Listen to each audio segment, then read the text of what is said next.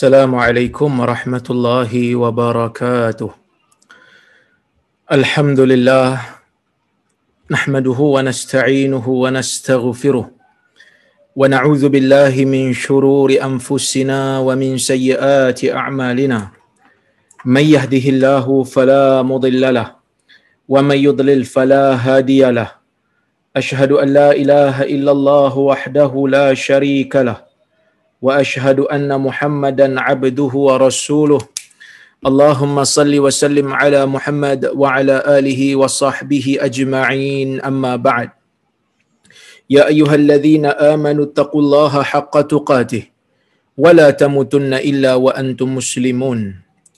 يا أيها الناس اتقوا ربكم الذي خلقكم من نفس واحدة. وخلق منها زوجها وبث منهما رجالا كثيرا ونساء. واتقوا الله الذي تساءلون به والأرحام. إن الله كان عليكم رقيبا.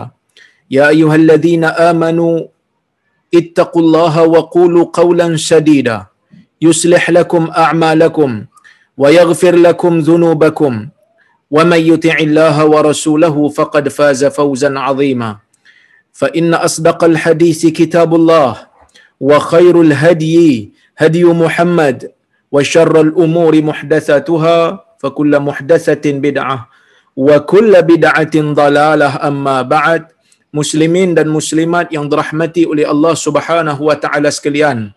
Alhamdulillah pada malam ini kita dapat bersama-sama sekali lagi dalam kuliah Riyadhus Salihin untuk kita sambung semula pembacaan hadis-hadis yang ada dalam kitab ini yang mana kita berada pada bab yang ke-35 iaitu bab haqqiz zauj 'alal mar'ah. Bab hak suami terhadap isterinya ya. Baik insyaallah kita nak sambung hadis kita yang mana hadis kita hari ini insyaallah hadis yang keempat dalam bab ini dan hadis yang ke-286 daripada keseluruhan kitab kata al-Imam An-Nawawi rahimahullah wa an Abi Ali Talq bin Ali radhiyallahu anhu anna Rasulullah sallallahu alaihi wasallam qala idza da'a ar-rajulu zawjatahu li hajatihi falta'tihi wa in kanat wa in kanat 'ala at-tannur rawahu Tirmidzi wan Nasa'i wa qala at-Tirmidzi hadithun hasanun sahih. Yang bermaksud daripada Abi Ali Talq bin Ali radhiyallahu anhu sesungguhnya Rasulullah sallallahu alaihi wasallam bersabda apabila seorang lelaki memanggil istrinya memanggil istrinya lihajatihi kerana ada hajat baginya. Ada hajat bagi dia ni maksudnya dia panggil isteri dia ni untuk melunaskan uh, untuk melunaskan tuntutan uh, orang kata apa tuntutan batin dia lah. Ha? Fal ta'tihi. Hendaklah isterinya tu datang memenuhi kehendak dia wa in kanat 'ala tanur. Walaupun isteri itu masih lagi berada di tempat pembakar roti, di tempat roti dibakar. Hadis ni tuan-tuan dan puan-puan rahmati Allah Subhanahu wa taala kata al-Imam Tirmizi hadisun hasanun sahih. Hasan lagi sahih. Ha, mungkin ada yang keliru. Eh ustaz sebut hari tu masa belajar hadis, hadis ni ada tiga kategori lebih kurang. Ada yang ada yang dikategorikan sebagai sahih, ada yang dikategorikan sebagai hasan dan ada yang dikategorikan sebagai dhaif. Hadis sahih ialah perawinya ustaz kata perawinya cemerlang. Boleh diterima, wajib diamalkan jika tidak dimansuhkan. Manakala hadis hasan ni perawi dia tu perawi yang bertahap lulus. Boleh dipakai dan wajib diamalkan jika tidak bercanggah dengan riwayat yang lain yang lebih sahih daripadanya ataupun yang lebih kuat daripadanya. Manakala hadis daif, hadis yang perawinya tu bermasalah. Dan daif ni ada daif berat, ada daif ringan dan ada yang palsu lah. Jadi macam mana pula hadis ni boleh jadi hasan sahih? Ha, Imam Tirmizi ni, dia buat pelik sikit lah. Ha, dia buat pelik sikit sebab dia gabungkan dua istilah. Maka ulama-ulama yang datang selepas daripada Imam Tirmizi ini bila tengok aja Imam Tirmizi punya di, uh, di, di, apa ni penilaian terhadap hadis hasan sahih hasan sahih ni mereka cari apakah makna yang dimaksudkan oleh al-Imam Tirmizi ini hasan sahih. Pertama mereka carilah dalam kitab-kitab Tirmizi. Mereka cari dalam Sunan Tirmizi tak ada penjelasan. Mereka cari dalam kitab Ilal Tirmizi pun tak ada penjelasan.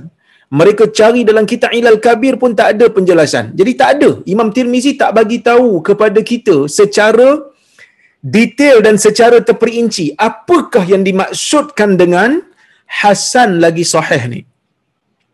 Maka para ulama membuat penelitian. Sebab dia nak tahu apa maksud hasan sahih ni di sisi Tirmizi. Maka mereka mendapat beberapa tafsiran. Tafsiran yang pertama adalah tafsiran Ibnu Salah. Ibnu Salah kata, kalau Tirmizi menilai sesebuah hadis sebagai hasan sahih, hasanun sahih, maksud hasan sahih di sisi Tirmizi, ialah kata Ibn Salah, hadis tersebut mempunyai dua atau lebih jalur. Maksudnya jalur itu ada banyak, lebih daripada satu. Satu jalur ataupun sebahagian jalur tu Hasan, manakala sebahagian jalur tu sahih. Sebab tu Imam Tirmizi kata Hasan sahih. Ha, dia kata gitu. Tetapi, bila kita tengok balik, hmm, tak betul jugalah tafsiran ni tak tepat. Sebab, ada hadis yang cuma ada satu jalur. Satu je jalur dia. Imam Tirmizi tetap kata Hasan lagi sahih. Lepas tu datang Ibn Hajar. Ibn Hajar kata, Hasan sahih ni, Hasan sahih ni, dia ada dua keadaan. Kalau hadis tu ada banyak jalur, ah, maka tafsiran sama macam tafsiran Ibn Hajar. Tapi, kalau jalur dia cuma ada satu je, Hasan sahih ni, ya, ialah hadis yang perawi dalam tu. Dia cuma ada satu je lah tapi perawi-perawi yang ramai tu ada sebahagian perawi yang ulama khilaf berbeza pendapat tentang status dia. Dia ni perawi hadis sahih ke perawi hadis hasan? Itu kata Ibn Hajar lah. Manakala kata Ibn Kathir hadis hasan sahih ni hadis yang telah melebihi taraf hasan tetapi tidak mencapai taraf sahih duduk tengah-tengah macam orang kata nak kata masam manih nak kata manih masam jadi masam-masam manih itu kata Ibn Kathir tetapi pandangan ni semua tak tepat bagi saya. Pandangan yang tepat sebenarnya Hasan Sahih ni kalau kita tengok. Banyak juga hadis Hasan Sahih ni dia berada dalam Sahih Bukhari dan Muslim. Hasan Sahih pada Tirmizi ni banyak juga Imam Tirmizi kata Hasan Sahih dan hadis yang sama ada dalam Bukhari dan Muslim.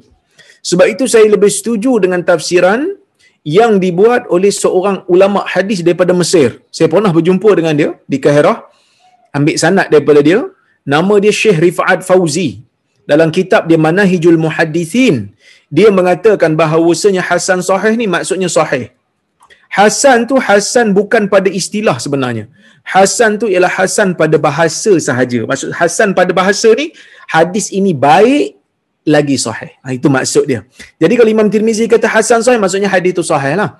Jadi hadis ni, Imam Tirmizi riwayatkan, Imam Nasai riwayatkan, dan mereka kata Abu Ali Talak bin Ali seorang sahabat Nabi sallallahu alaihi wasallam kata Nabi Nabi kata Nabi bersabda apabila seorang suami panggil isteri dia untuk bersama untuk melakukan hubungan suami isteri isteri kena pergi. Segera. Ha, segera pergi. Itu hak suami. Sebab apa? Sebab yang saya sebut sebelum ni lah. Yang mana kalau tak dilunaskan takut akan menjadi kerosakan dalam rumah tangga, takut akan bergaduh dalam rumah tangga, takut laki ni akan keluar pergi cari benda yang haram pula. Sedangkan kita tahu, orang lelaki dari sudut uh, hubungan uh, suami isteri ni, orang lelaki ni dia agak kurang sabar sikit dari sudut tu. Berbanding dengan perempuan lebih memiliki diri dia. Lebih boleh mengawal. Eh? Maka sebab itu kata Nabi SAW, dia kena cepat ataupun dia kena segera.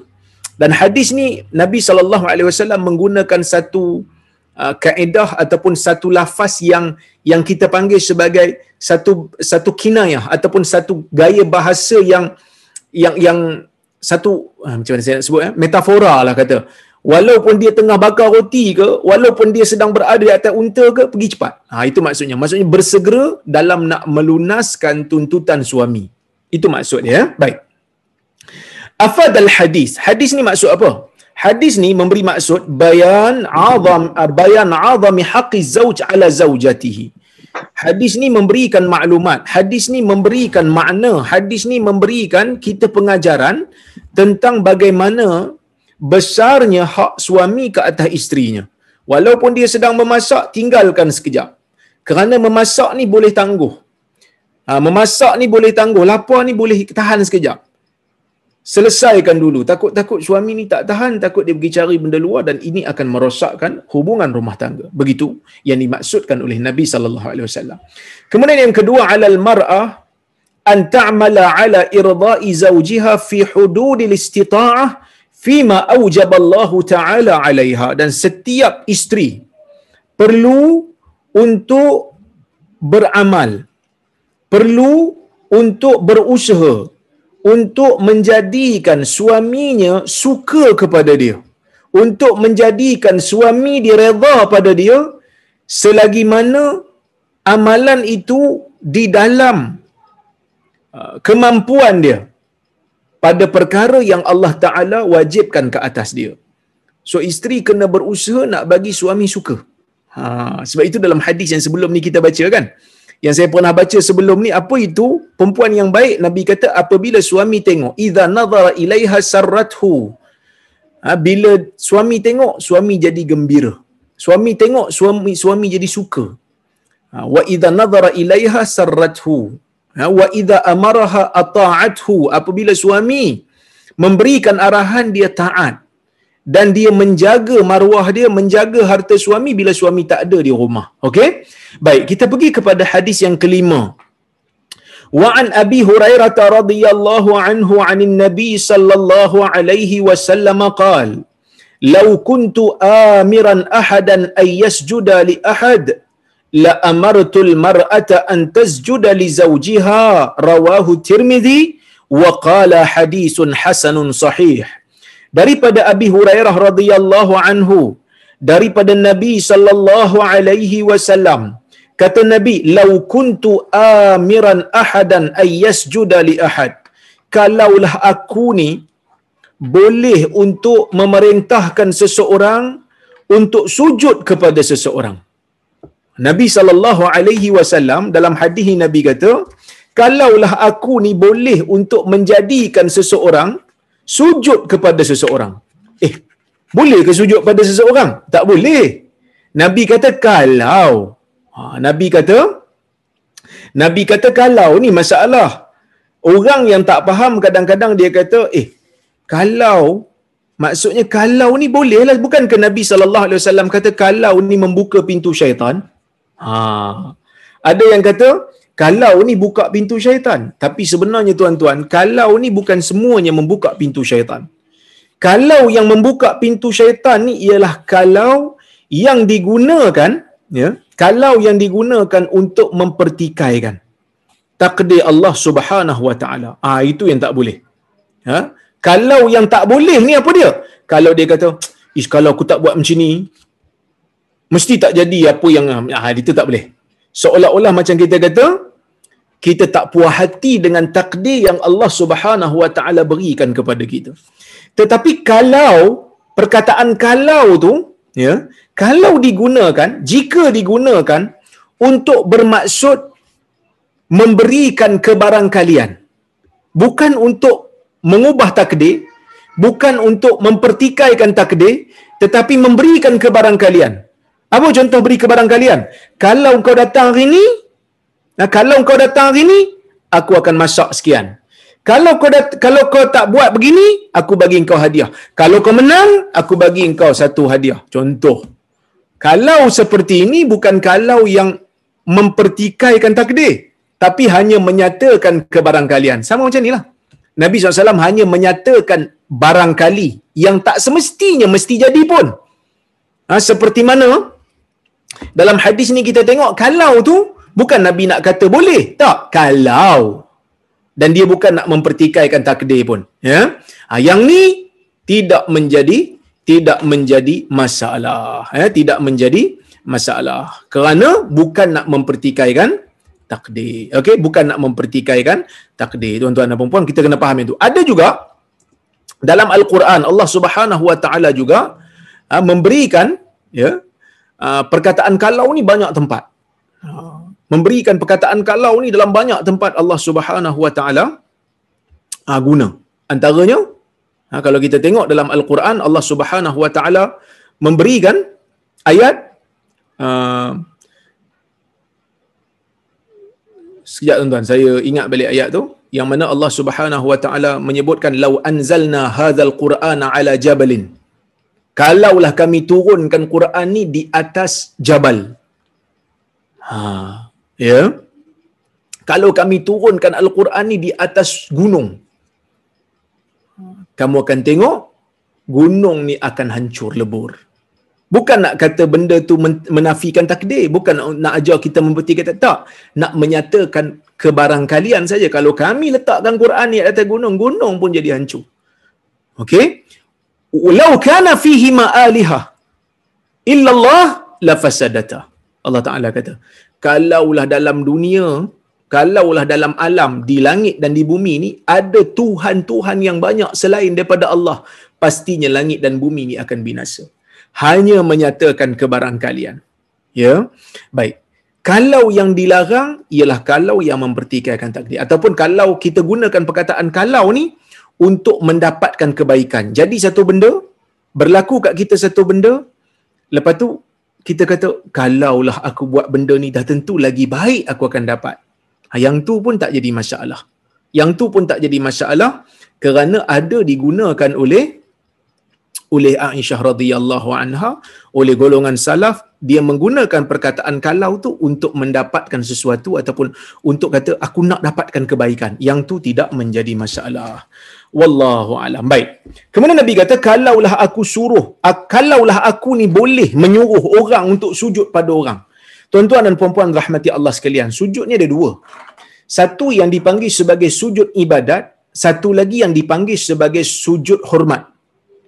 Sujud ibadat hanyalah kepada Allah Subhanahu Wa Taala. Yang ni bukanlah yang dimaksudkan oleh Nabi sallallahu alaihi wasallam pastinya.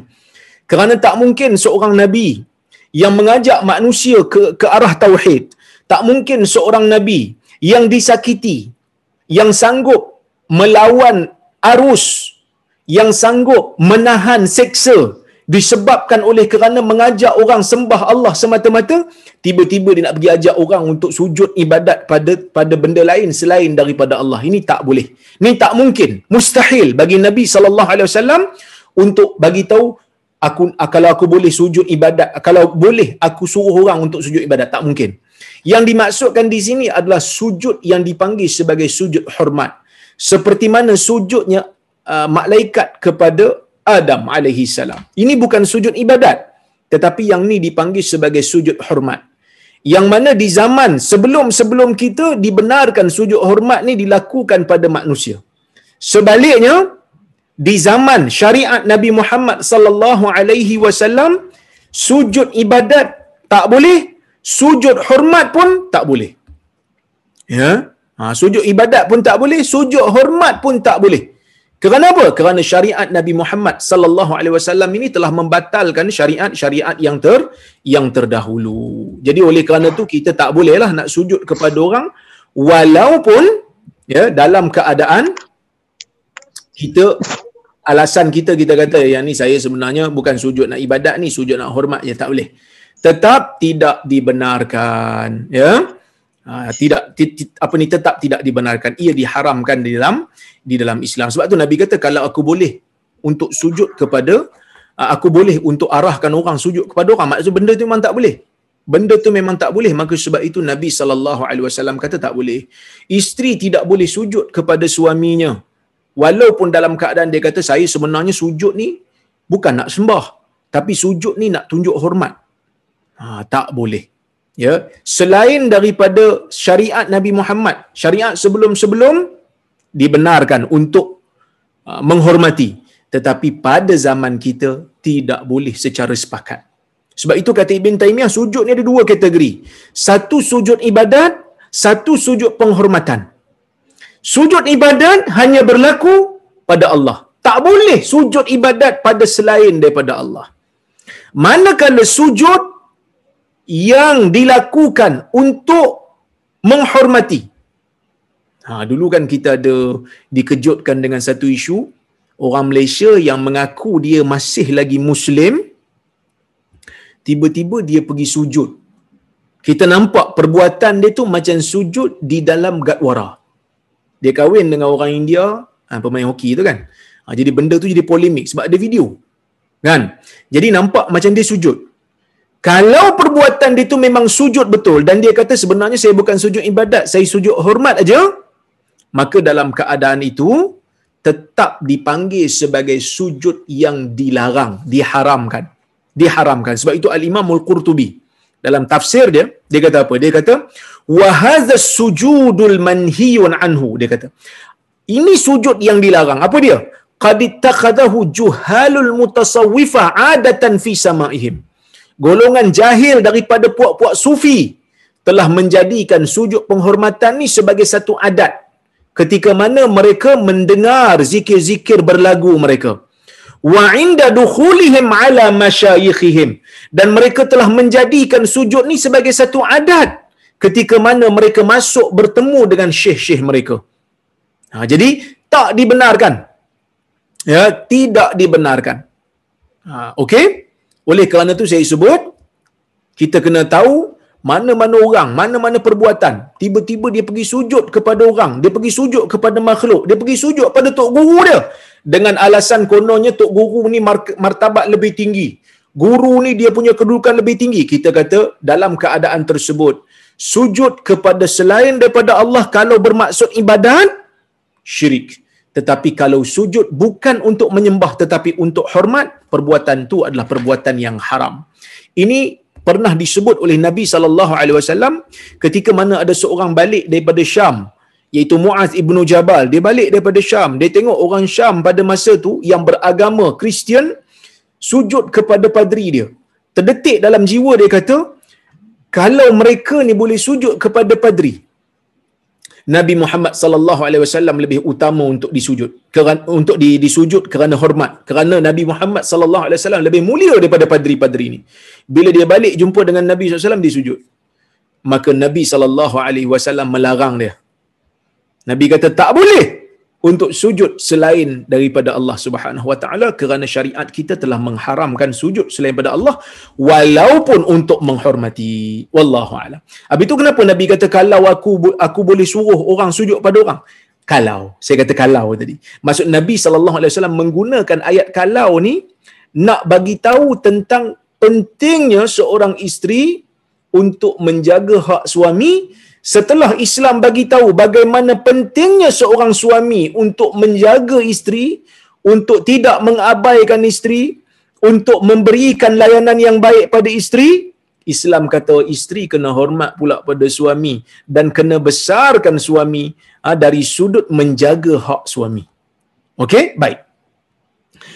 Sebab itu kata Syekh uh, Mustafa Bura dia kata tak afadal hadis تأكيد وجوب رعاية حق az-zawjah wa wujub ta'atih.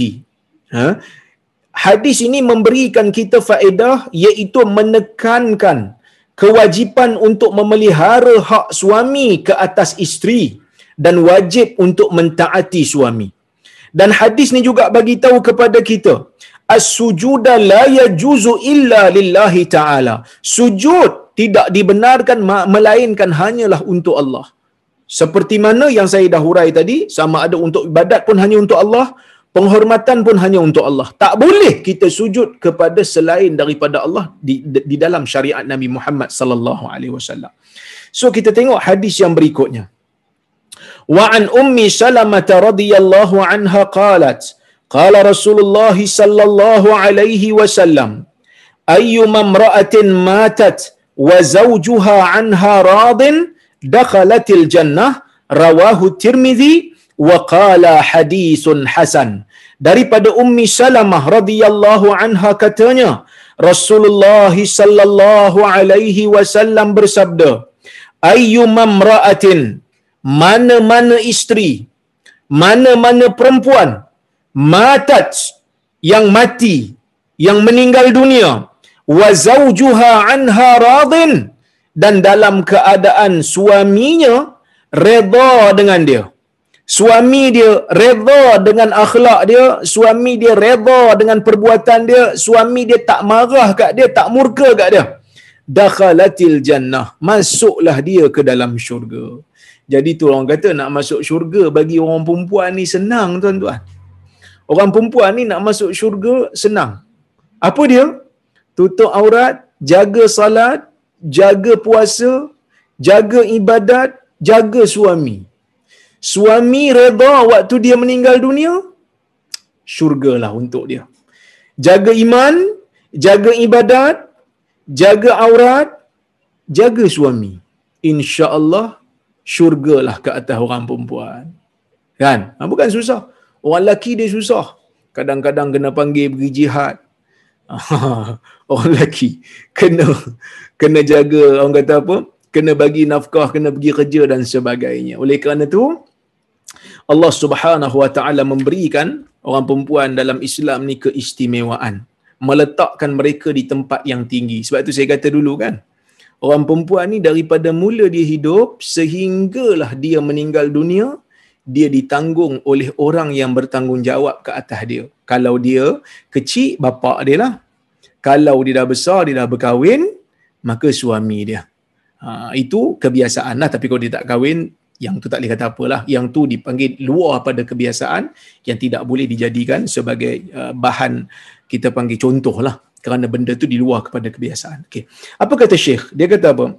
Afadal hadis iza matatil mar'ah wa hiya mu'minah muaddiyat wa kanat muaddiyatan haqq az-zawj bihaythu nalat ridahu dakhalatil jannah ibtida'an ma'al faizin. Apabila seorang perempuan meninggal dunia dalam keadaan dia beriman dan dia menjelaskan ataupun dia melunaskan hak suaminya bihaisu nalat ridahu dengan keadaan ataupun dalam keadaan dia mencapai keredaan suaminya dia mencapai sifat suka suami dia suami dia tak marah kat dia tak murka kat dia dia jaga elok-elok suami dia. Dakhalatil jannah dia masuk ke dalam syurga. Ibtidaan ma'al faizin bersama-sama dengan orang-orang yang berjaya. Wa huwa muhtamil ay yaghfirallahu sayyiatiha aw yarda anha. Boleh jadi dengan dia mentaati suami dia dengan dia jaga hak suami dia Allah Subhanahu wa taala akan ampunkan segala kesilapan yang dilakukan ya? Baik kita tengok hadis yang berikutnya hadis yang ketujuh dalam bab ini hadis yang ke-289 dalam keseluruhan kitab ini wa an muaz ibni jabal radhiyallahu anhu anin nabi sallallahu alaihi wasallam qala لا تؤذي امرأة زوجها في الدنيا إلا قالت زوجته من الحور العين لا تؤذيه قاتلك الله فإنما هو عندك dakhil yushiku an yufariqaki ilaina. Rawahu tirmidhi. Hadisun hasan. Ha, Ini hadis hadis hasan. Baik. Maksudnya daripada muaz ibnu jabal. Ha, muaz ibnu jabal ni tuan-tuan sahabat nabi sallallahu alaihi wasallam yang terkenal. Sehingga kan kalau kita tengok dalam hadis nabi sallallahu alaihi wasallam nabi memang sebut kepada kita bahawasanya Muaz ni merupakan orang yang paling pandai dalam bab halal dan haram, dalam bab hukum hakam. Muaz ni ah, pandai.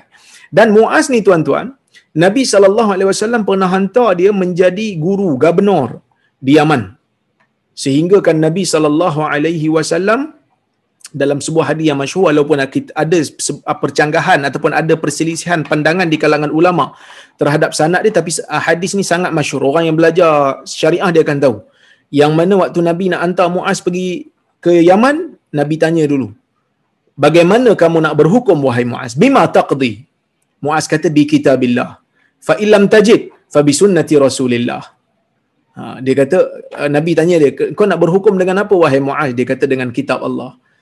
Kalau tak ada dalam kitab Allah, kes yang kamu nak berhukum tu, dia kata dengan sunnah Nabi sallallahu alaihi wasallam. Kalau tak ada, kalau tak ada aku berijtihad. Aku akan bersungguh-sungguh dalam berijtihad. Ha, ini Muaz seorang yang alim dan Muaz ni tuan-tuan dia meninggal dunia ketika tahun tahun Amawas. Apa itu tahun Amawas? Satu tahun yang melanda kawasan Syam. Ha, kawasan Syam pada zaman pemerintahan Umar Ibn Al-Khattab berlakunya satu tahun yang besar. Berlakunya satu tahun yang besar sehingga kan tahun itu mengorbankan ramai di kalangan orang-orang Islam pada masa itu. Sehingga Umar radhiyallahu anhu pun bila dengar dia asalnya nak masuk ke Syam. Sebab masa tu tentera-tentera Islam di bawah pemerintahan dia memang ada dekat Syam untuk berperang dengan kerajaan Rom nak membebaskan kerajaan yang berada di bawah ke, apa ni cengkaman Rom pada masa itu. Jadi bila berlaku tahun besar-besaran Umar dengar cerita yang tahun ni dah melanda maka Umar pun buat keputusan. Umar pun buat keputusan untuk balik. Umar buat keputusan untuk baliklah sebab apa? Sebab tahun dah Belanda kita tak mau merebakkan lagi tahun ni. Tapi adalah Abu Ubaidah dia kata anafirru min qadrillah adakah kita nak lari daripada takdir Allah? Umar kata nafirru min qadrillah ila qadrillah. Kita lari daripada takdir Allah yang satu ni kita masuk kepada takdir Allah yang berikutnya. Maksudnya kadang-kadang ada orang dia tak faham konsep takdir ni. Takdir bukan nak menafikan usaha. Allah Subhanahu Wa Taala memang telah menentukan kita punya rezeki sebelum kita lahir lagi. Kan? Ha, bukan bermakna bila kita kata lah rezeki dah tentu dah, tak payahlah kita usaha. Usaha kena usaha kerana usaha tu adalah disuruh oleh Allah Subhanahu Wa Taala. Sebab tu dulu saya pernah sebut kan. Konsep ikhtiar, konsep berikhtiar dan konsep tawakal tidak boleh dipandang sebagai satu perkara ataupun dua perkara yang bercanggah. Sebaliknya dia adalah dua perkara yang selari dan perlu dilakukan pada saat yang sesuai. Tawakal tidak berlaku melainkan setelah kita berusaha. Dan usaha tidak berguna kalau tidak ada sifat tawakal pada orang mukmin. Kerana yang tak ada tawakal ni seolah-olah dia tak ada iman. Maka kena jalan serentak. Sebab itu, ya, Ibn Rajab Al-Hambali ketika dia menghuraikan isu konsep tawakal dan usaha ni. Dia kata apa? Dia kata tawakal ni keimanan kepada Allah. Manakala usaha ialah ketaatan kepada Allah. Masya Allah cantik dia punya huraian. Apa dia? Dia kata ikhtiar ataupun usaha merupakan ketaatan. Kenapa ketaatan? Kerana Allah Subhanahu Wa Taala suruh kita berusaha. Allah suruh kita usaha. Dalam Al-Quran, Allah Subhanahu Wa Taala kita uh, suruh kita beramal. Dalam sunnah Nabi sallallahu alaihi wasallam suruh kita beramal. Wa qul i'malu, beramallah kamu. Allah Subhanahu Wa Taala suruh kita beramal. Kan? Allah Subhanahu Wa Taala suruh fastabiqul khairat. Berlumbalah kamu dalam kebaikan. Suruh kita berusaha. Nabi sallallahu alaihi wasallam suruh kita usaha. Nabi sallallahu alaihi wasallam waktu dalam peperangan Khandaq umpamanya. Dalam perang Khandaq ni kita panggil perang Ahzab kan. Perang Ahzab ni dahsyat tuan-tuan. Sebab ramai orang terlibat daripada kalangan orang kafir ni dikumpulkan untuk memerangi Nabi SAW sehingga kan Nabi SAW terpaksa korek parit dan pada waktu tu Nabi berdoa hasbunallah wa ni'mal wakil cukuplah bagi kami Allah dan dialah sebaik-baik wakil dialah sebaik-baik yang mengurus urusan kami tapi adakah bermakna Nabi hanya berpada dengan berdoa? Tak. Nabi korek parit. Salman Al-Farisi memberikan cadangan kepada Nabi sallallahu alaihi wasallam untuk korek parit, untuk mengurangkan bilangan tentera yang boleh masuk ke Madinah untuk menghancurkan Madinah. Maka Nabi melaksanakan. Nabi sallallahu alaihi wasallam dalam satu keadaan menerima cadangan yang diberikan oleh Hubab bin Munzir untuk memilih tempat yang terbaik sewaktu perang Badar. Ini menunjukkan tawakal dan doa sekali-kali tidak menafikan usaha. Ha, tawakal. Sebab tu Nabi pakai baju besi. Nabi pakai helmet bila pergi perang. Nabi ada pakai pedang. Nabi tak hanya berpada dengan doa. Kerana apa? Kerana Nabi nak tunjuk konsep sebab dan musabab. Ada yang dipanggil sebagai sebab, ada yang dipanggil sebagai akibat. Sebab dan akibat ni dia berjalan dalam dunia ni Allah Taala ikat dunia ni macam tu. Sebab tu bila ada orang mati je kita akan tanya, sakit apa? Sebab apa dia meninggal? Kalau orang tu jawab dah ajal. Iyalah tahulah memanglah dah ajal tapi ada ke sebab musabab dalam dunia ni? Oh dia meninggal sebab accident. Oh dia meninggal sebab isi jantung. Oh dia meninggal sebab covid.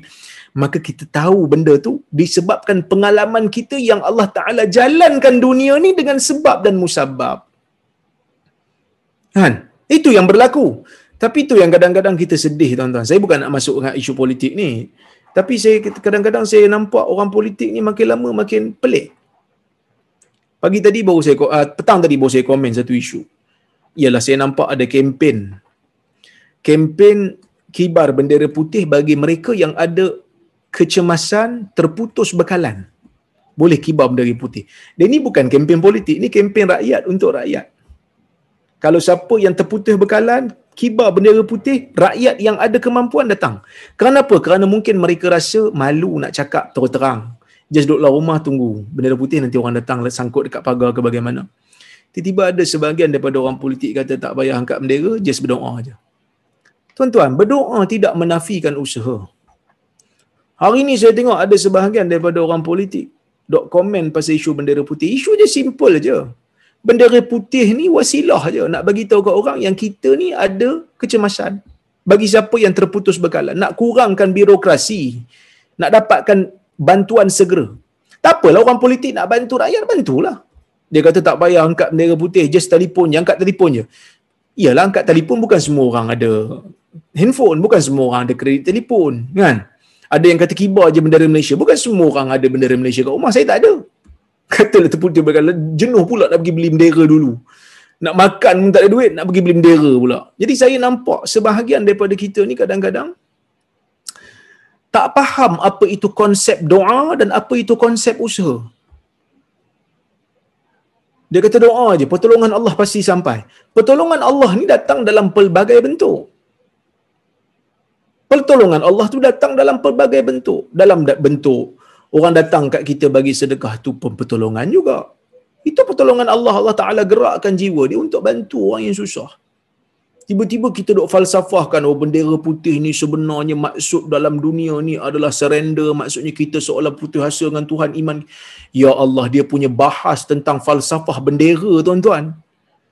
Punya dahsyat. Sedangkan rakyat tak makan. Sedangkan rakyat berada dalam keadaan yang lapar dia sama macam orang Iraq yang datang berjumpa dengan Ibnu Umar selepas daripada pembunuhan Hussein cucu Nabi. Datang kepada Ibnu Umar tanya pasal darah nyamuk. Ibnu Umar kata apa? Ibnu Umar kata kamu tanya pasal darah nyamuk. Tu darah cucu Nabi telah dikorbankan. Darah cucu Nabi Hussein telah dibunuh. Telah ditumpahkan oleh orang-orang zalim. Kau tanya pasal darah nyamuk lagi.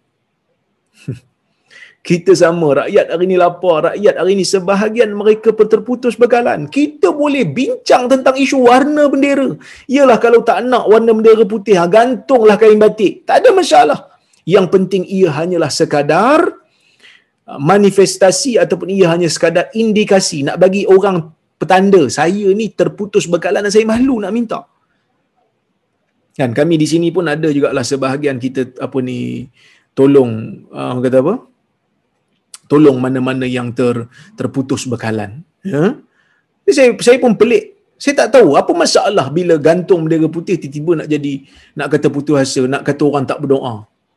Dia cek macam mana? Orang tak berdoa. Orang berdoa. Tapi orang tetap berusaha. Tuan-tuan mungkin kita tak pernah berada dalam satu keadaan di mana kita tak ada duit anak nak susu. Anak menangis kat rumah. Nak telefon YB bukan bukan setiap setiap masa dia nak angkat. Kan? Nak dapatkan bantuan sosial pula NGO NGO kan kadang kena isi borang. Kadang-kadang bantuan kerajaan pun kena, perlu masa perlu mesyuarat. Kan? Ataupun dia kata pergi dalam masjid. Masjid bukan semua dekat dengan masjid. Jadi saya tak faham apa benda yang dipolemikkan. Sampai mufti pun kena urai tentang isu ni. Wallahu alam saya pun tak tahu. Benda yang mudah. Tapi jadi masalah tapi tak, saya tak nafi juga sebahagian pembangkang pun satu hal juga. Orang guna kempen ni baik-baik nak bantu rakyat, tiba-tiba dia ambil untuk untuk hentam golongan kerajaan nak kata kerajaan gagal. Guna isu lain lah. Isu teng- rakyat tengah susah sekarang ni. Rakyat sebahagiannya terputus bekalan, rakyat sebahagiannya tengah susah nak bagi anak susu tak boleh. Maka kita jangan politikkan isu setiap masa. Sudah-sudahlah. penat dah berpolitik ni. Kita dah berjaya dulu. Tetapi direnggut oleh sebahagian daripada mereka yang tidak bertanggungjawab. Maka sebab kita kena rationalkan isu ni, saya pun tak tahu. Wallahu alam saya tak setuju benda ni menjadi polemik besar. Isunya mudah aja nak bagi nak tolong orang. Awak nak tolong orang?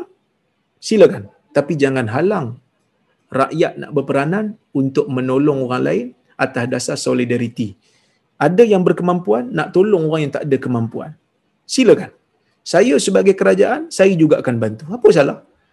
Awak beramal, saya pun beramal. Kita sama-sama usaha. Kenapa nak kata orang tu tak bagus, kita bagus? Come on. Kan? Saya tak tahu. Nak kata seisu bendera putih. Tuan-tuan, bendera putih ni kalau zaman Nabi, bendera Nabi bawa pergi perang pun ada yang warna putih. Ha, dia kata makna apa bendera putih ni makna surrender. Tak semestinya. Di zaman Nabi pakai bendera putih juga. Perang tu bukan nak kata surrender. Menang Nabi SAW dalam peperangan. Ha, kalau tengok riwayat Tirmizi ada ada bendera Nabi warna putih. Ha, kau nak bincang dari sudut dalil lah.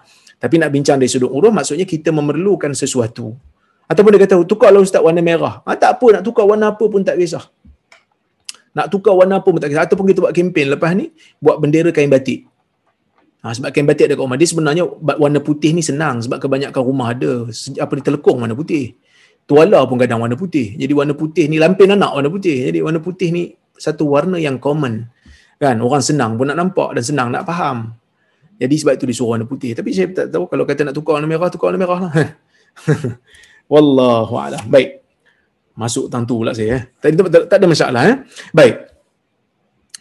Uh, Mu'ad itu Mu'az bin Jabal radhiyallahu anhu yang meninggal dunia dalam peperangan tahun Amwas. Jadi uh, Umar ni bila dengar cerita pasal tahun dah melanda Syam, dia balik lah. Dia patah balik, dia tak masuk.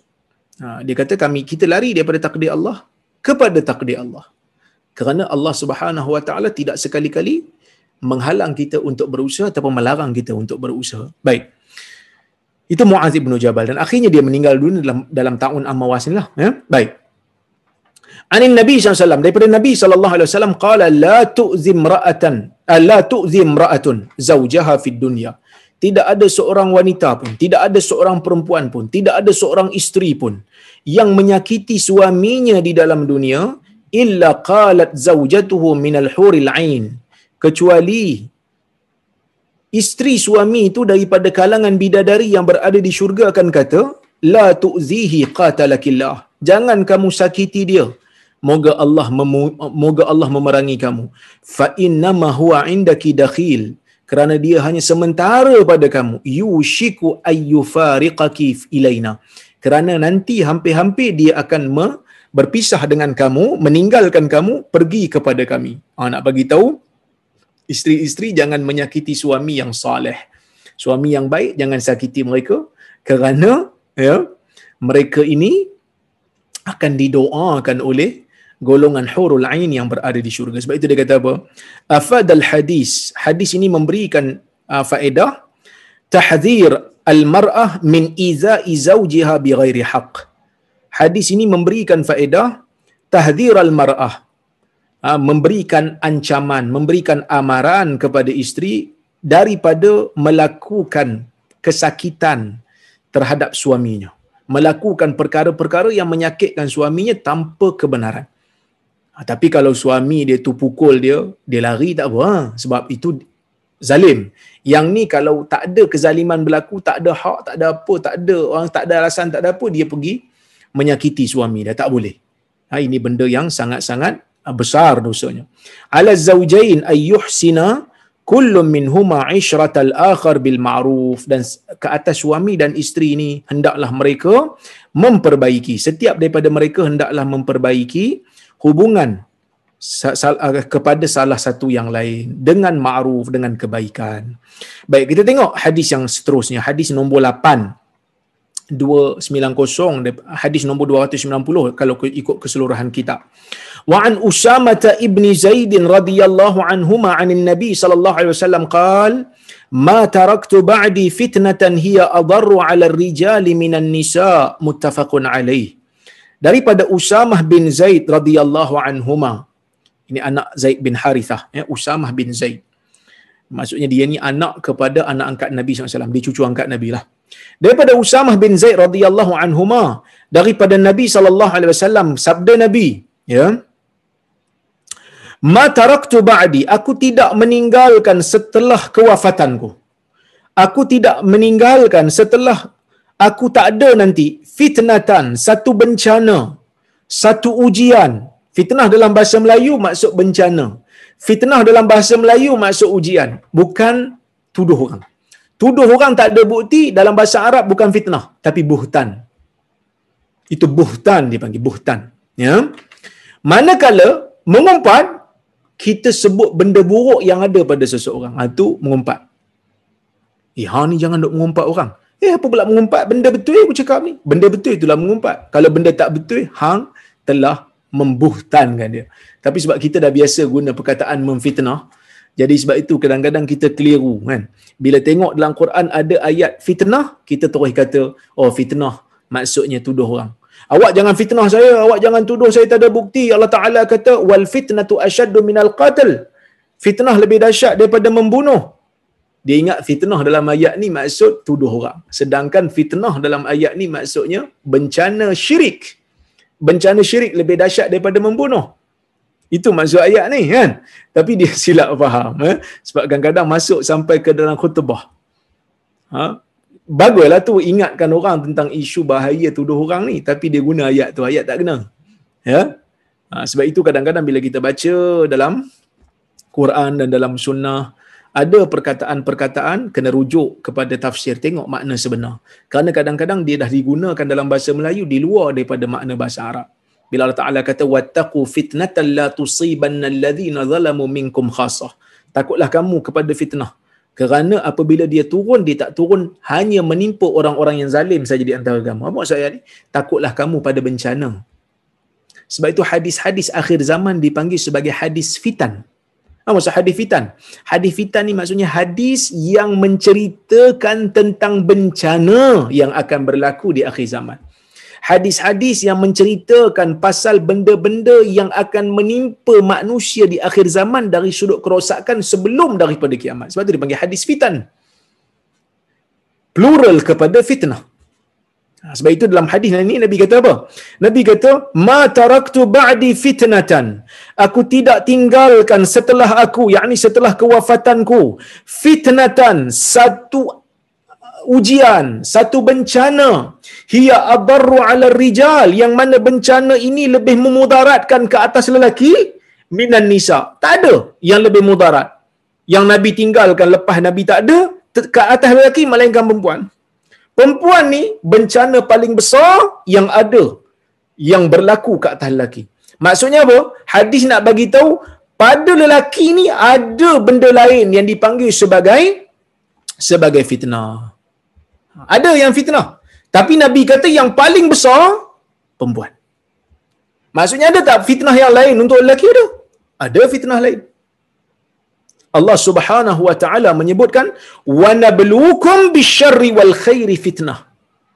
Kami uji kamu dengan kebaikan dengan dengan keburukan dan juga dengan kebaikan sebagai ujian kepada kamu.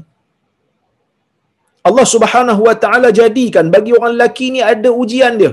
Apa ujian bagi orang lelaki? Ujian bagi orang lelaki adalah harta. Ujian bagi orang lelaki adalah pangkat. Ujian bagi orang lelaki adalah perempuan. Tapi dalam banyak-banyak ujian ni, yang paling mudarat ke atas lelaki biasanya perempuan. Itu Nabi bagi tahu kepada lelaki-lelaki ni, perempuan ni mudarat ke atas lelaki lebih daripada yang lain. Mungkin kalau dalam bab harta ni boleh tahan ramai orang, boleh tahan. Tapi kalau dalam bab uh, perempuan dia tak tahan. Dalam bab anak pinak dia boleh tahan. Apa maksud fitnah ni? Adakah maksud orang perempuan ni jahat? Tak. Orang perempuan tak jahat. Jangan salah anggap bila bila sebut macam ni, bukan Nabi nak kata perempuan ni sumber kejahatan tak. Ramai je perempuan baik.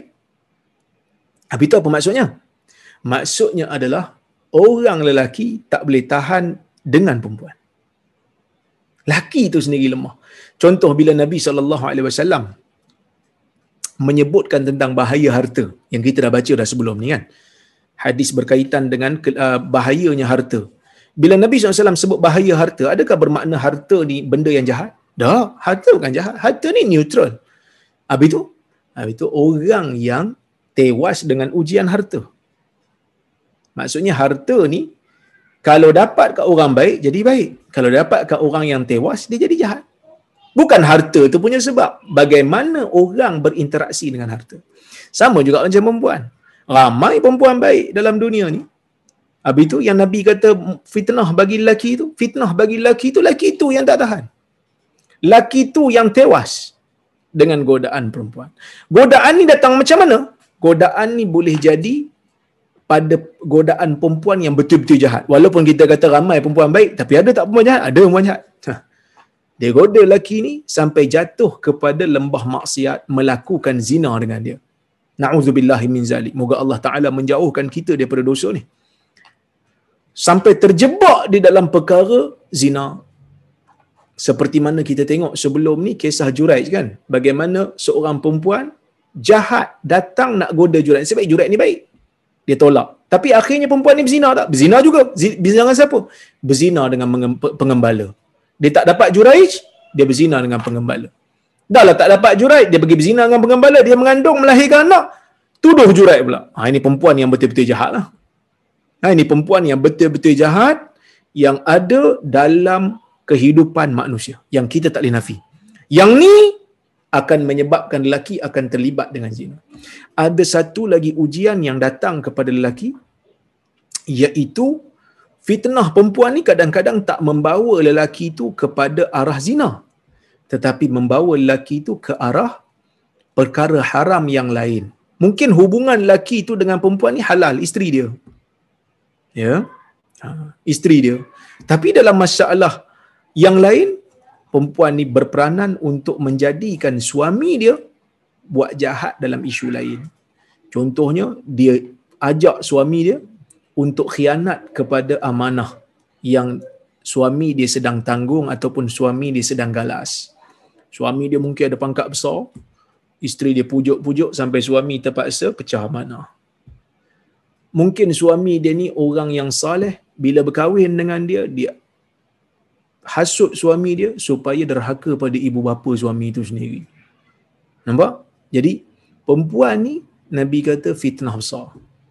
Jangan sampai terpedaya kita kena didik. Suami kena didik isteri ni. Okey sebab itu Syekh Mustafa Bora kata apa? Dia kata afadal hadis. Hadis ini memberikan faedah. Anna liftitana bin nisa ashaddu minhu bighairihin sesungguhnya terfitnah dengan golongan perempuan bagi lelaki ya lebih dahsyat daripada ujian ataupun lebih dahsyat daripada pengaruh selain daripada perempuan terhadap lelaki. Okey, itu bagi lelaki lah. Wa fitnatuhum khatarun 'ala ar-rajul iz kas in iz kaseeran ma yahmiluhu al-mail ila hinna ila mukhalafati syara' wal wuqu' fil ma'siyah. Ha, dan fitnah golongan lelaki ni terhadap perempuan golongan lelaki ni fitnah dia bila terkena fitnah perempuan ni merupakan bahaya bagi seorang lelaki kerana kebanyakannya fitnah perempuan ni akan menjadikan lelaki ni cenderung kepada mereka cenderung kepada perempuan sehingga menyebabkan mereka melanggar arahan syarak dan jatuh dalam perkara-perkara maksiat wattahaluk ala dunia dan mendedahkan diri mereka untuk binasa di dalam dunia. Qala ta'ala zuyyina lin-nasi hubbus syahawati minan nisa' oleh kerana tu Allah Ta'ala berpesan kepada kita dihiaskan bagi manusia ini hubbus syahawat cinta kepada syahwat minan nisa ke atas orang-orang perempuan. Ha, daripada perempuan. Maksud syahwat terhadap orang perempuan ni benda yang perlu untuk dikawal. Benda yang perlu untuk dikawal jadi macam mana nak kawal?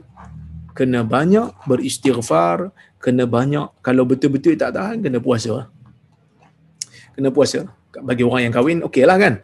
Tapi orang yang kahwin pun kena betul-betul jagalah supaya mereka tidak ha, terjebak dalam perkara-perkara yang diharamkan oleh syarak. Jadi kena banyak nasihat, kena banyak buat peringatan, kena ajak ajak isteri ni kalau kita tak mampu lah untuk nak bagi nasihat, ajak pergi kuliah ke, ajak dengar ceramah ke, ajak dengar forum ke kan. Ha, mudah-mudahan dengan benda tu dapat mengubah diri kita dan mengubah pasangan kita. Ha, jika, jadi masalah tuan-tuan. Kalau seorang je nak insaf, yang seorang lagi tak mau. Itu jadi masalah tu. Kan? Katalah dua-dua dulu jenis tak mau ni, tak peduli, tak fikir apa. Tiba-tiba seorang nak insaf, seorang tak mau. Ha, itu jenuh. Tapi kalau katalah dua-dua datang insaf, dua-dua datang seruan untuk jadi baik, ha, tu rahmat yang besar bagi kita kena syukur banyak-banyak. Kerana ramai di kalangan manusia yang dia nak berubah tapi pasangan dia tak mau berubah. Jadi kalau dua-dua nak berubah, katalah dua-dua pergi umrah, dua-dua rasa seronok jadi orang saleh, dua-dua seronok mentaati perintah Allah sebelum ni tak pernah fikir pun pasal solat, sebelum ni tak pernah fikir pun pasal puasa. Tiba-tiba tergerak hati nak pergi umrah, tiba-tiba tergerak hati nak pergi haji. Dua-dua pasangan, suami isteri, tiba-tiba nak berubah. Dia kata kita ni dah banyak dah buat benda tak elok. Jomlah kita berubah. Dua-dua kata okey saya bersedia. Tuan-tuan, itu merupakan perkara yang dipanggil sebagai nikmat yang sangat besar daripada Allah. Kerana kadang-kadang ada je manusia dia nak berubah tapi pasangan dia tak mau berubah. Bila pasangan tak mau berubah ni memang kena struggle lah. Dia pula kena nasihat dan sebagainya. Apa yang bagus tuan-tuan, sebahagiannya kadang-kadang siap berlumba lagi.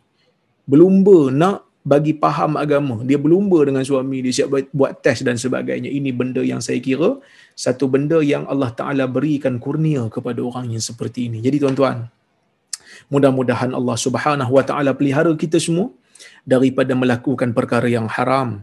Ah, yang lelaki, jaga-jaga, hadkan perhubungan, hadkan perkara-perkara, jauhkan diri daripada perkara-perkara yang boleh membawa kepada kemaksiatan terutamanya golongan-golongan perempuan yang tidak halal bagi kita manakala golongan perempuan pula jagalah hak suami taatlah kepada suami ya. Dan jangan jadikan suami anda terjebak dalam perkara-perkara yang tak disukai oleh Allah Subhanahu Wa Taala dengan ha, pengaruh daripada kita jangan. Jadikan mereka ini ha, golongan yang saleh kalau mereka ada ada, ada mak, mak ayah jadikan ha, dia taat kepada mak ayah dengan nasihat daripada isteri yang salihah. Wallahu alam tuan-tuan saya rasa cukuplah sekadar tu. Insya-Allah jika ada kesempatan yang lain kita bertemu lagi. Saya tengok kalau kalau ada soalan ataupun komentar ataupun kritikan saya alu-alukan.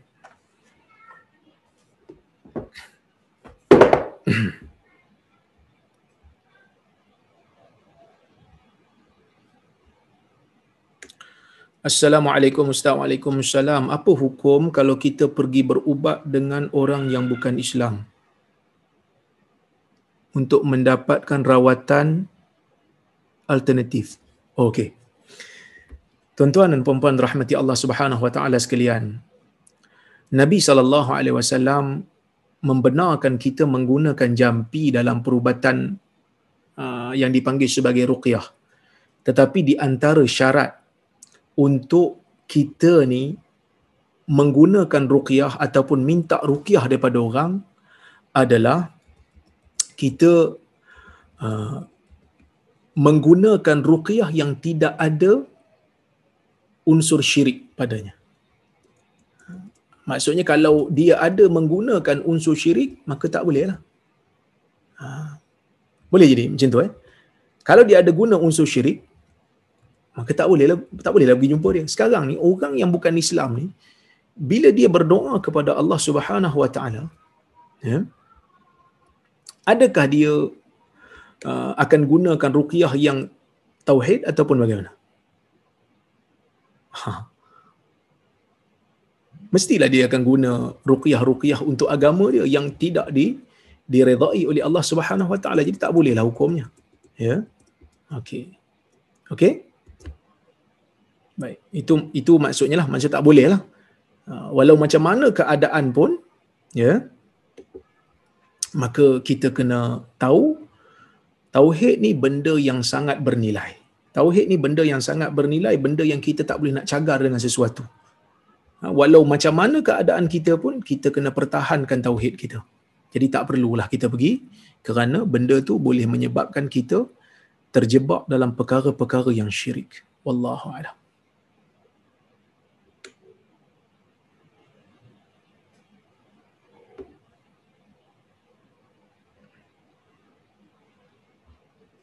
Okey, saya tengok soalan berikutnya.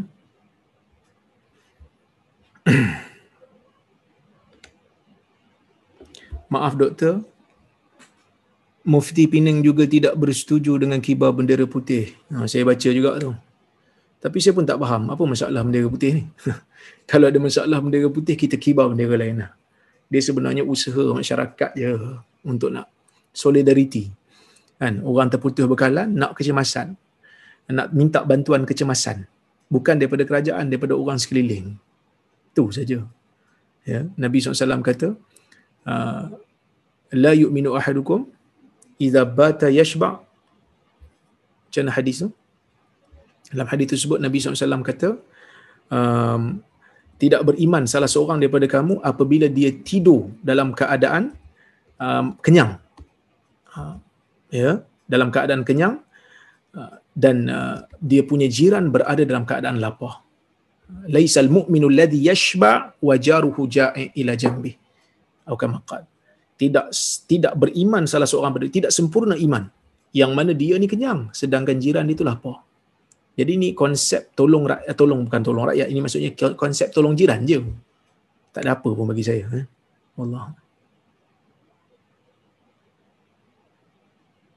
Allah. Assalamualaikum salam. Pernah saya dengar dalam program agama bahawa sunnah Nabi atau hadis kalau tak buat tak dapat pahala tapi tak buat tak salah. Jadi mana nak tahu hadis yang wajib, mana hadis yang wajib dan mana yang sunnah. Nak tahu ni, hadis Nabi ni ada macam-macam. Ada hadis Nabi yang menunjukkan perkara yang wajib. Ada hadis Nabi yang menunjukkan perkara yang sunat. Ada hadis Nabi yang menunjukkan perkara yang haram. Ada hadis Nabi yang menunjukkan perkara yang makruh. Ada hadis Nabi yang menunjukkan perkara yang harus. Umpamanya Nabi sallallahu alaihi wasallam memakai jubah daripada Syam. Adakah benda tu wajib? Tak. Benda tu harus. Nabi sallallahu alaihi wasallam suka makan tamar. Adakah itu hara, adakah itu wajib? Tak, benda tu harus. Kemudian ada hadis Nabi SAW menunjukkan benda tu wajib. Salat lima waktu wajib. Kemudian ada benda yang Nabi SAW tunjuk benda tu haram. Sebagai contohnya Nabi SAW melarang zina. Haram. Macam mana nak tahu benda ni wajib ke, tak wajib ke? Yang ni kena belajar ilmu. Satu ilmu yang dipanggil sebagai ilmu usul fiqh. Ha, ilmu usul fiqh sangat-sangat ber, berguna. Wallahu a'lam.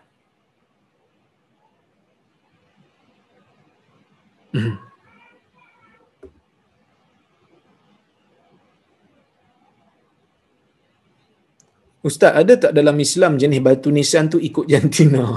Contoh kalau lelaki batu batu nisan jenis bulat, perempuan jenis yang lepeh dan seumpamanya. Mohon penjelasan. Tak ada. Tak ada yang khusus sama je.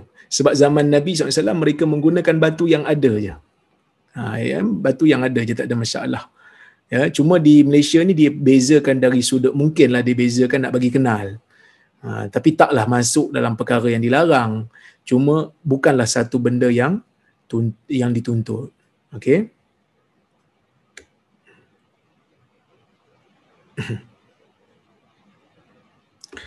Okey.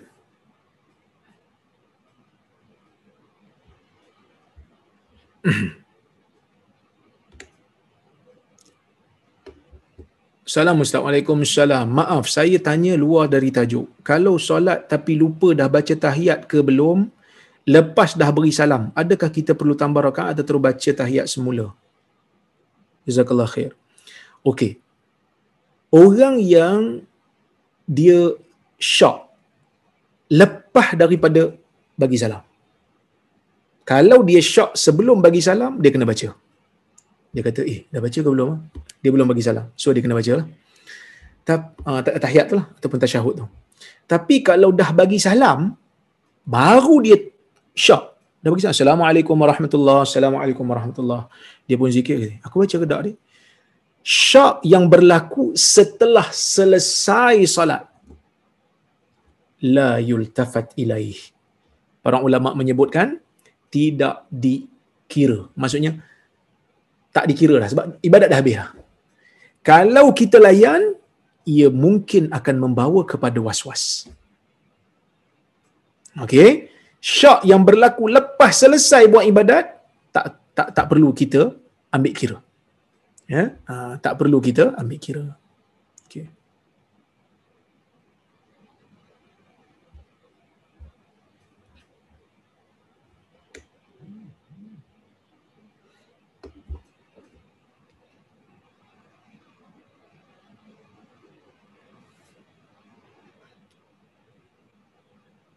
Assalamualaikum salam. Saya ada satu soalan mengenai taat kepada suami. Kalau suami itu tak pernah ajar isteri dan anak-anak mengenai hukum halal haram. Adakah suami macam ni kita kena taat?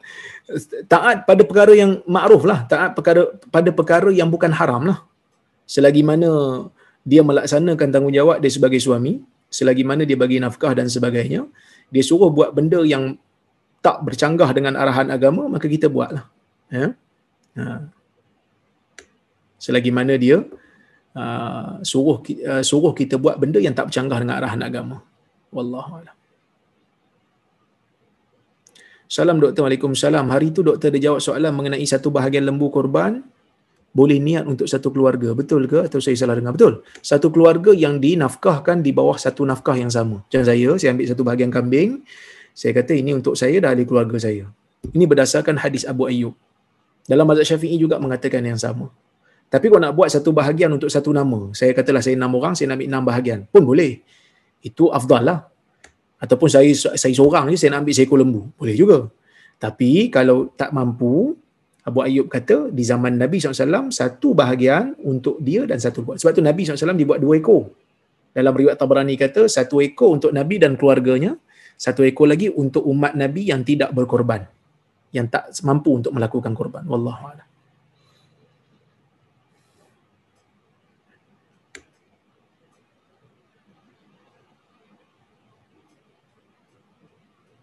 Assalamualaikum. Waalaikumsalam.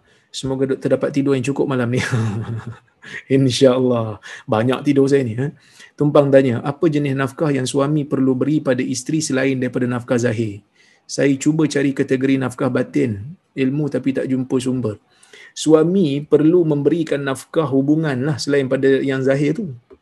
Hubungan, kemesraan, orang kata pelayanan yang baik. Nafkah zahir tu nanti kita akan bincang bab akan datang. Tapi nafkah selain pada tu nafkah layanan yang baik, nafkah hubungan suami isteri, ha, itu. Allahu a'lam. Assalamualaikum Assalamualaikum Jika isteri tak boleh sakiti suami yang soleh, bagaimana pula jika isteri eh, jika suami sakiti isteri yang solehah? Sebab suami adalah ketua keluarga dan isteri kena obeh pada suami. Kalau suami dah menyakiti isteri yang salihah, isteri boleh um, mengadu kepada hakim untuk mendapatkan perpisahan. Kalau dia tak mampu lah. Sebab dah tak mampu dah. Kalau suami dia memang jahat. Bahkan fatwa pelih memfatwakan isteri yang uh, tak tahan ataupun takut diri dia diancam oleh suami yang jahat, suami yang suka dera dia, dia boleh keluar walaupun tanpa izin suami untuk menyelamatkan diri dia.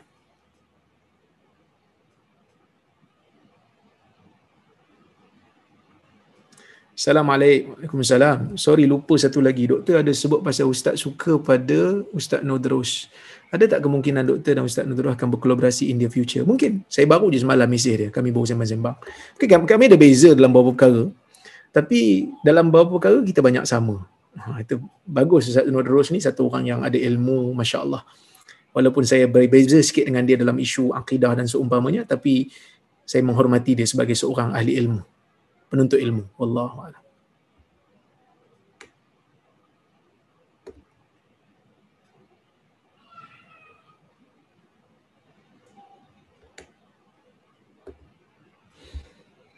Assalamualaikum Assalam. Bapa kepada kawan saya terlalu sibuk sangat dengan kerja sehingga kan kadang-kala solatnya terlupa. Dia pernah ajak salat jemaah bersama tapi ditengking balik kerana kacau dia kerja atau tengok berita. Dalam tengking, dia ayah dia tu tetap jadi imam tapi dalam keadaan sayu mereka adik-beradik dan mak semua sebab kena marah sangat-sangat. Macam mana cara hormati ayah dia? Kadang-kadang kawan saya rasa benci teramat pada dia. Okey. Um, bila kita ada uh, ahli keluarga yang bermasalah macam ni, pertama kita kena optimis dengan mengatakan pujuk diri kita untuk mengatakan ini medan aku untuk membuat pahala medan aku untuk buat pahala untuk ajak dia solat. Orang lain mungkin mak ayah dia jenis solat. Jadi dia tak perlu ajak mak ayah dia untuk bersolat. Tapi orang yang ada mak ayah yang selalu lupa solat, selalu lupa solat, maka kita kena anggap, oh, ini beruang aku untuk ajak dia solat. Kalau dia solat, aku dapat pahala kerana aku yang ajak dia. Cuma ajak dia tu ajak yang cara lembut lah. Cara yang uh, tidak uh, orang kata apa tak mem, tak menjadikan dia marah umpamanya ya kita solat jom seronok solat ni berjemaah kan ataupun ya um, saya rasa ayah kalau jadi imam memang solat saya khusyuk lah kita buat benda-benda macam tu sebagai reverse psychology mengatakan bahawasanya kami bersemangat kalau ayah menjadi imam. Kami semangat kalau ayah baca. So dia akan rasa dia tu dihargai. Manusia ni suka kepada penghargaan. Walau macam mana dia, tapi kalau orang puji dia, dia akan rasa seronok. Jadi kita sebut macam tu. Mudah-mudahan mana tahu satu hari nanti dia akan rasa dia dihargai bila menjadi imam tu. Ya.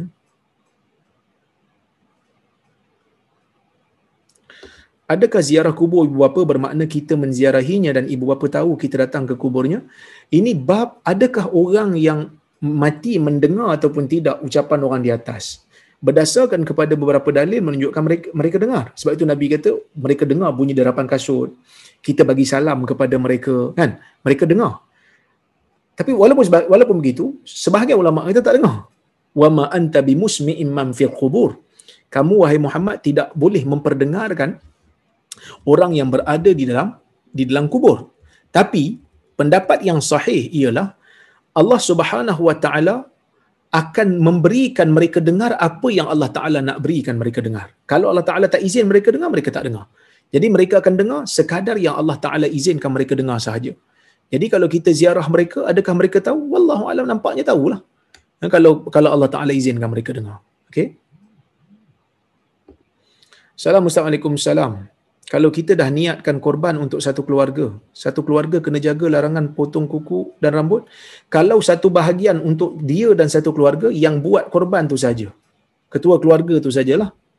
Ha, yang lain-lain tu tak perlulah. Ha, kalau katakan setiap bahagian tu ada nama, ha, maka yang tu mereka dilarang juga. Ha, bermula daripada satu Zulhijjah sehingga haiwan tu disembelih.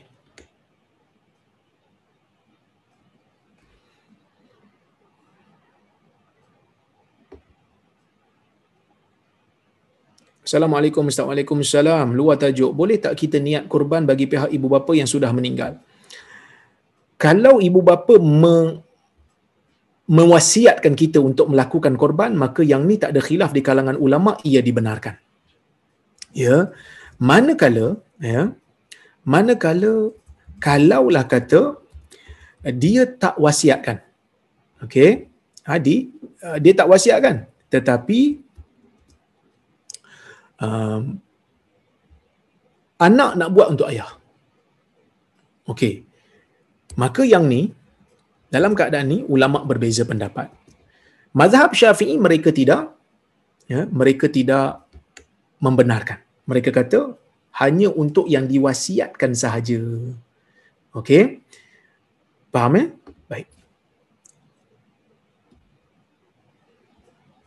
kalau majoriti ulama mereka kata boleh sebab apa sebab dia kata udhiyah ataupun korban ialah ibadat yang termasuk dalam bab sedekah jadi mereka kiaskan dengan sedekah sedekah boleh bagi pihak si mati walaupun mereka tidak wasiatkan dan Nabi sallallahu alaihi wasallam juga melakukan korban untuk umat yang tidak berkorban maka ini menunjukkan boleh untuk kita buat pada orang lain ha, yang yang telah meninggal dunia. Maka saya wallahu alam cenderung pada pendapat yang kedua ni boleh untuk dilakukan bagi mak ayah yang telah meninggal dunia. Wallahu alam. Jadi tuan-tuan dan puan-puan rahmati Allah Subhanahu wa taala sekalian, saya rasa cukuplah sekadar itu untuk malam ini. Insya-Allah jika ada kesempatan yang lain ha, kita bertemu lagi. Saya ada mendapat orang kata apa? Ha, permohonan daripada sebahagian daripada staf Makustia untuk uh, kita berdoa kepada mereka ya uh, kita berdoa kepada mereka uh, sebab mereka ni dapat uh, orang kata apa baru ni dapat alhamdulillah dapat projek yang boleh meneruskan kehidupan mereka. Jadi kita sama-sama berdoa. Bismillahirrahmanirrahim. Alhamdulillahirabbil alamin. Wassalatu wassalamu ala asyrafil anbiya'i wal mursalin wa ala alihi wa sahbihi ajmain اللهم اغفر لنا ذنوبنا ولوالدينا وارحمهم كما ربونا صغارا ولجميع المسلمين والمسلمات والمؤمنين والمؤمنات الأحياء منه والأموات برحمتك أرحم الراحمين ربنا آتنا في الدنيا حسنة وفي الآخرة حسنة وقنا عذاب النار وصلى الله على نبينا محمد وعلى آله وصحبه وسلم والحمد لله رب العالمين Mudah-mudahan diberkati rezeki kita semua. InsyaAllah mudah-mudahan Allah Ta'ala merahmati juga hidup tuan-tuan dan perempuan. Terima kasih kepada penganjur. Terima kasih kepada semua yang hadir. Aku luka wali hadha wa astaghfirullahaladzim li walakum. Assalamualaikum warahmatullahi wabarakatuh. Terima kasih.